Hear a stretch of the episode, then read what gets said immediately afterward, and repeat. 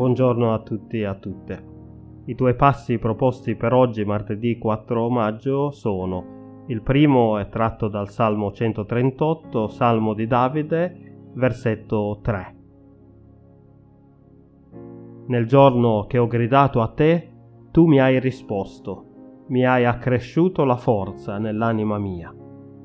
Il secondo è invece tratto dalla lettera di Paolo ai Romani al capitolo 10, il versetto 12 poiché non c'è distinzione tra giudeo e greco, essendo egli lo stesso Signore di tutti, ricco verso tutti quelli che lo invocano.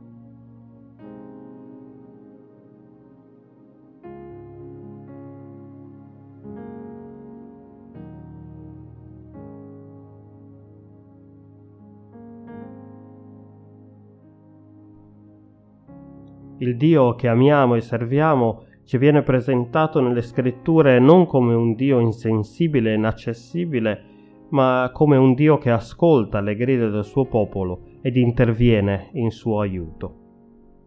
Nel libro dell'Esodo ci viene detto che quando il popolo di Israele, reso schiavo e grandemente oppresso dagli egiziani, gridò al Signore, quelle grida arrivarono fino alle sue orecchie ed egli, avuta compassione, mandò il suo servo Mosè per liberarlo. Una volta condotti fuori dal paese d'Egitto e dentro la terra di Canaan, promessa già ai tempi di Abramo, il popolo si ritrovò ciclicamente a tradire il Signore e andare dietro gli idoli pagani, fino a quando qualcuno dei loro nemici non cominciava ad opprimerlo e a portare loro molta sofferenza.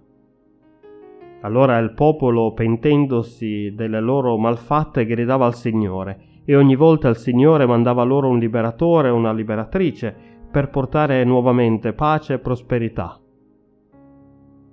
E così la storia di Dio e il suo popolo è sempre andata avanti, fino a quando il Signore, ascoltando le grida dell'intera umanità, è intervenuto in maniera decisiva e definitiva, mandando suo figlio Gesù, Signore e Salvatore di tutti gli uomini e le donne della terra, senza distinzione di etnia, come afferma l'Apostolo Paolo, in Romani 10.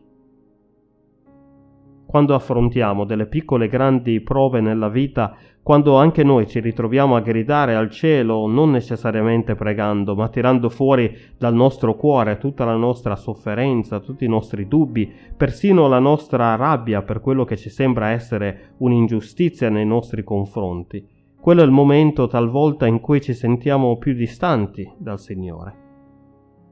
Nella sofferenza spesso non riusciamo a riconoscere la sua presenza, anzi, proprio in quel momento il Signore sembra essere completamente assente, come se si fosse voltato dall'altra parte e stesse facendo il possibile per ignorarci, incurante di quello che stiamo passando.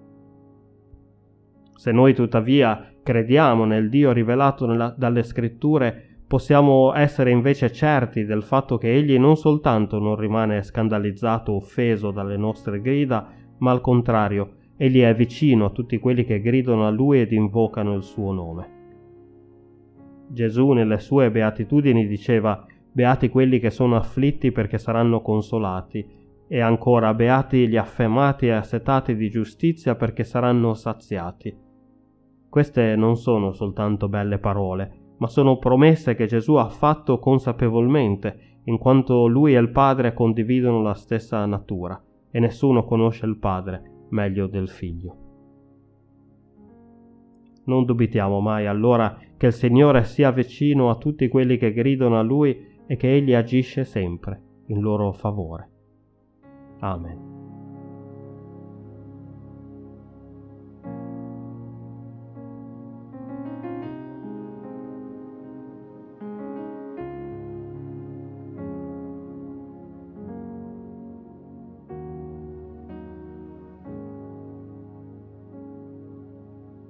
Preghiamo.